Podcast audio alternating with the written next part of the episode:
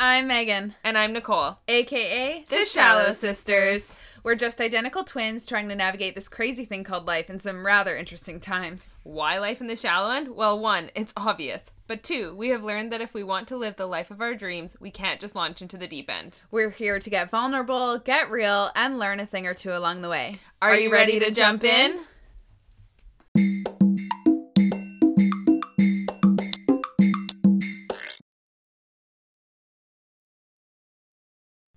Okay, so first things first, we probably should talk about the elephant in the room Yeah, probably a good idea.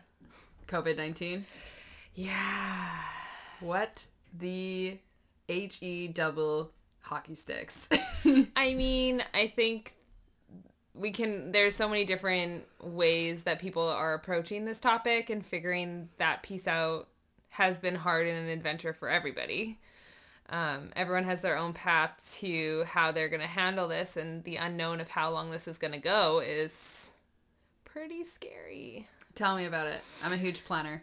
Yes, me too. And working in a field where I have to serve clients one on one in person, and then all of a sudden transitioning to the internet and telehealth services has been a wild ride. But you know, we'll get there.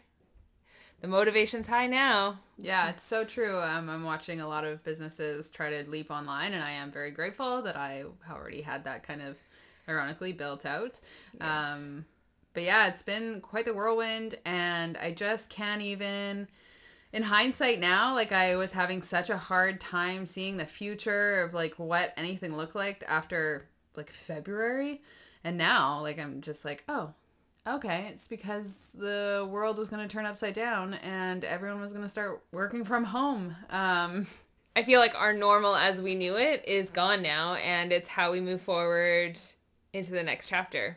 yeah, never thought this would be our first podcast uh, topic, but here we are doing a podcast in the middle of a pandemic. Unique, I would say. Yeah, I, I mean, it's just to help connect everybody too, and I think that's where our motivation lies. Is we want to build this thing out so that other people feel heard, um, and maybe can relate and feel that it's okay to be vulnerable at a time like this because, yeah, that's kind of all we've got at this point. So Nicole, like, where are you at right now? Um, I'm at a place of calm today. Um, only because I've managed to set up some pretty good routines for myself.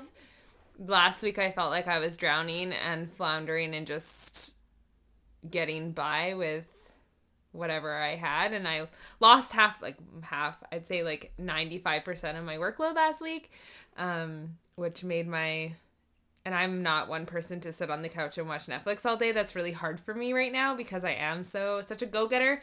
Um, so yeah, today though feeling better. Um, the exercise and creating some boundaries, which we'll kind of talk about today, has really helped me become more clear this week for sure.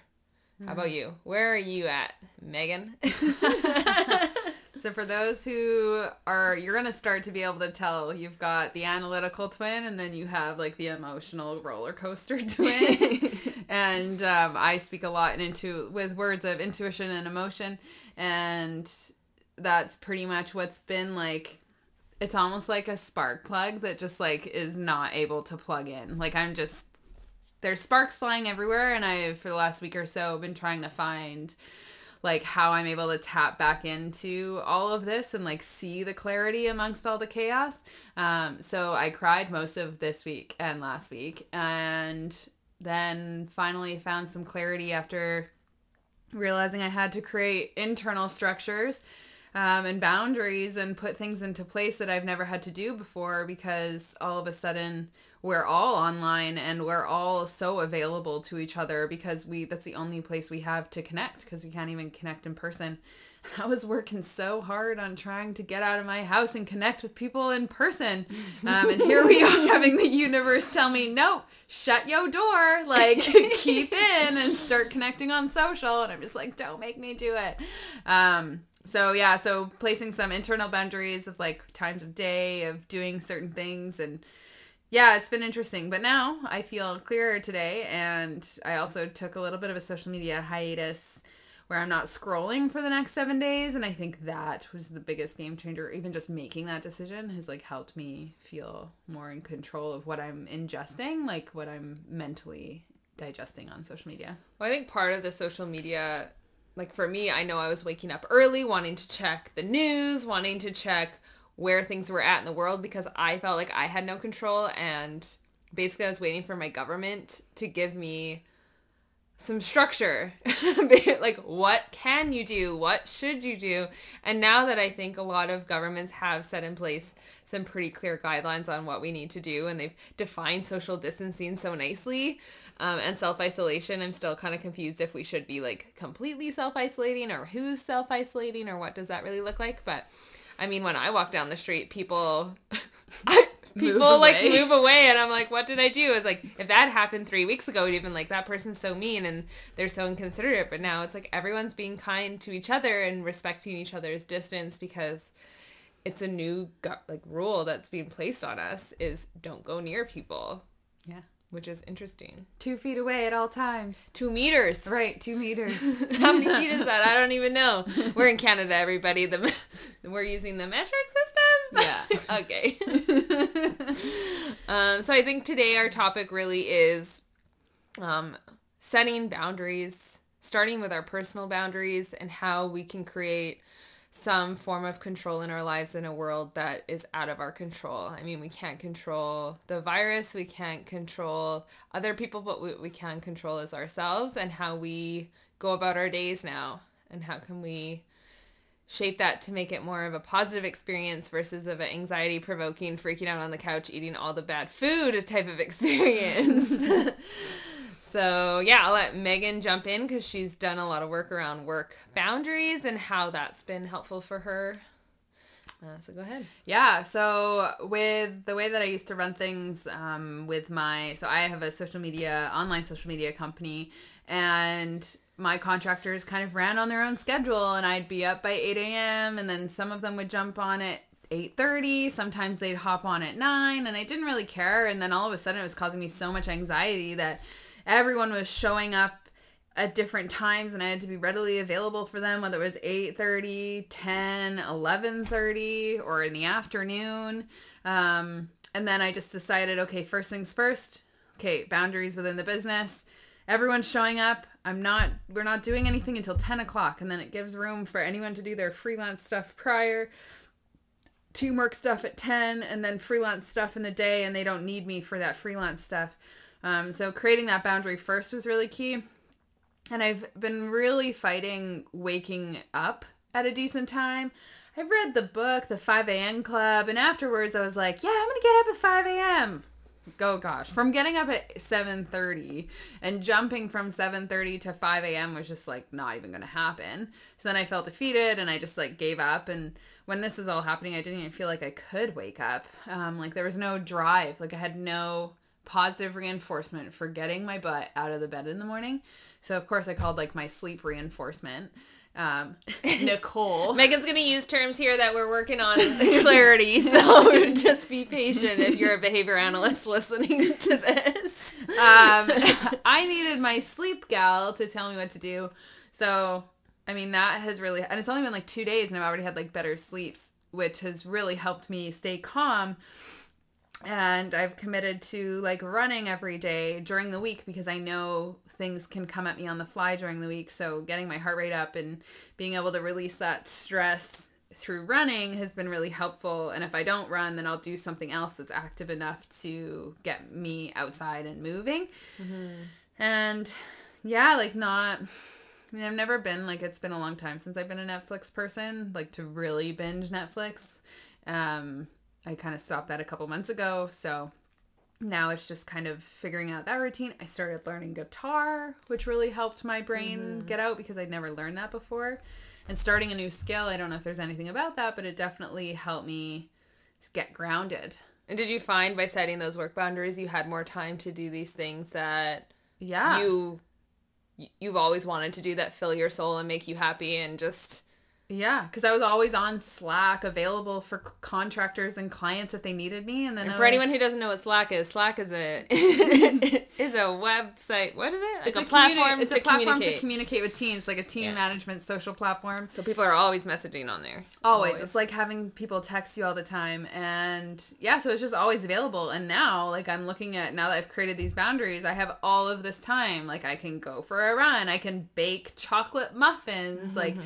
I can learn the guitar, I can read a book, um, all in one day. And, and I can work and do what I need to do. And it's all in one day. But I needed to create those boundaries for my business in order to then establish some to well business boundaries and personal there's like a gray line Mm-hmm. but i was able to establish those which then allowed me to establish my personal boundaries Mm-hmm. um, and turn phones off and like make decisions that kind of helped Yeah, I think it's really and that's what I've been working to with work boundaries is I have a few colleagues that we talk all the time and we've both had to be really kind to each other to be like to give ourselves cues I am online. Like explicitly tell someone when you're there. I don't have kids so I'm a bit more available, but some of my colleagues have children and if I'm messaging them during time that they are with their kids, that takes them away from their kids um, and their one-on-one attention with them so we've been really clear on like i'm here are you there? And if no answer then we're not going to push it. Um, because we can't especially when we're working telehealth you have to be more clear on communication i think. I think that's the biggest piece is you can't just assume someone's going to understand what you need. You actually have to tell them at this point. point and setting boundaries if you have never really done that or practiced that before especially if you worked in like outside of your home and had to go to work this is going to be a whole new game for you. Because now you're at home and that boundary of home you have to split it into home and work. And how can you make that really clear for yourself? Um, so that's fun. Yeah. Yeah i'd be curious what that looks like for like someone that may work a nine to 5 Mm-hmm. and like i mean we've got a mom my mom's at home and she's working an eight hour shift at home. But i've been watching she's going over her time limit of what she probably would normally walk out the door at her office but because she's so easily available on the phone she's like running half an hour late. And she's definitely not pay- getting paid more by the hour. Um so it's interesting to to be able to establish those and to close it off. For me, it's turning off the laptop or just shutting the door to the office and not going back in um, or logging out of social media. And I think the best thing too is to establish when what times are you working today? Are you working 9 to 5? Or for someone like me, maybe I'm working 9 to 12, then I'm going to do like personal stuff and then I'm going to do a 3 to 4 or like a 3 to 5. Um but it's I mean, I have work to do on clarity around that because I do answer people during the 9 to 5 day. Um but it's that's the hard piece. I know some people say the best thing is to like wake up and get dressed for what you would wear to work on a regular day. Because if you stay in your pajamas, then you're not giving your body the cue like, oh, it's time to work. Some I've heard some people put on different types of shoes when they're at work versus at home, just to give them that cue of like, okay, I'm in work mode now. So I don't know. Um, sleep. You mentioned sleep. So how you feeling about? Do you notice a difference from a night? And I think sleep is the first thing to go because right now it's so anxiety producing and it's just yeah, everyone's so worried. Um, but sleep, as Megan said, is helps with our emotions and how we deal with stress. So Megan, for someone who's who had struggled with sleep for the last week, well, month maybe, and now you've kind of addressed it a little bit. How you feeling? Pretty good. Calmer, mm. less reactive. Mm-hmm. Still slightly reactive, but I think that might be in my nature. But like No, less reactive to the external situations going on, whether it's personal, like mm-hmm. A sibling bothers me or something. Yeah. Um, or if it's more like work related, if something reactive happens, I don't take it on and freak out at the same time. But like you asked me, what motivates you to get up in the morning? And I was like, I don't know. Like legit tears just rolled down my face. And because I didn't have anything that was motivating me to get up, I like didn't want to leave my room. So establishing some motivating factors or tools or And making it- to do. Yeah, and making it manageable, I think, too. Because we try to, if you try to take on the 5 a.m. club right away, you might fail. because Yeah. it's so intense, Mm-hmm. right? Or things like that. If you're like, I want to do so much in the morning, and you do that right away, it's Yeah. And a sleep much. routine was good too. yeah. But adjusting the and then keeping your wake time the same, I think. Once that, Yeah. and then you're tired. Actually, game changer, changing the ringtone of the alarm. Oh yeah, yeah. right. It is a game changer. I've never used this alarm sound before in my life. Mm-hmm. It's getting me up so easily. Whereas the other ones, I was like, no, I don't want to listen to you. Well, I think what happened was, and if anyone's experiencing this, when you hit an hit your alarm, your current alarm sound, and as soon as you hear it, you hit the snooze button, and then you start to hit the snooze button more and more and more. That's a sign you might need to change your alarm because now that alarm is triggering a whole sequence of behaviors that will result in you just hitting the snooze button until you're desperate to get out of bed. So yeah, try it. Tip of the day: change your alarm if you really want to get up earlier, um, and then just start that new behavior chain that you're really wor- working on. And then on. let us know how that goes. yeah, I feel like that will be. try to collect data on that. I know it would be great. It would be great. Um, so I don't know. For today, I think The biggest takeaway is just setting those internal boundaries. And Yeah. like with everything going on in this world right now where we have very little control over anyone else's behavior or the reactions that occur or like the rules that come out from the government um, or anything like that. This is something that we can take long term, of course. I already am very aware of how much time I was spending trying to cater to other people's schedules when I realized I should definitely cater to my own first in order to make sure mm-hmm. that I'm the best that I can be for everyone else but yeah, like really holding on to those internal boundaries. Think about maybe three things that aren't working for you right now. Now that your situation has changed, and what can you do to? how can you flip it?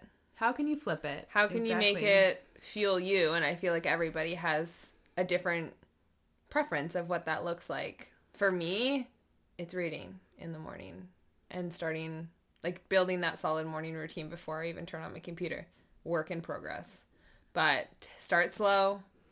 Um, start setting those boundaries for you and really go inward right now. Like focus on what makes you happy as well as connecting outwardly because we're like that's also very important right now. Mhm. Thank goodness for FaceTime, right? Yeah, totally. So, uh, give us a follow on the podcast, iTunes, Apple situation. If you want to leave a review, we'd be happy to respond, and we'd be so grateful for you to put one down there. Um, Five star reviews are welcome. And also, we're on the gram. oh yeah, we're on Instagram at Life in the Shallow End. Th- that's it. That's not dot com, Nicole. Not dot com. at Life in the Shallow End on Instagram. We'll be putting up a website soon, but uh, that's where we're at. So give us a little follow. Give us some suggestions on what you want to hear, and we'll go from there. All right.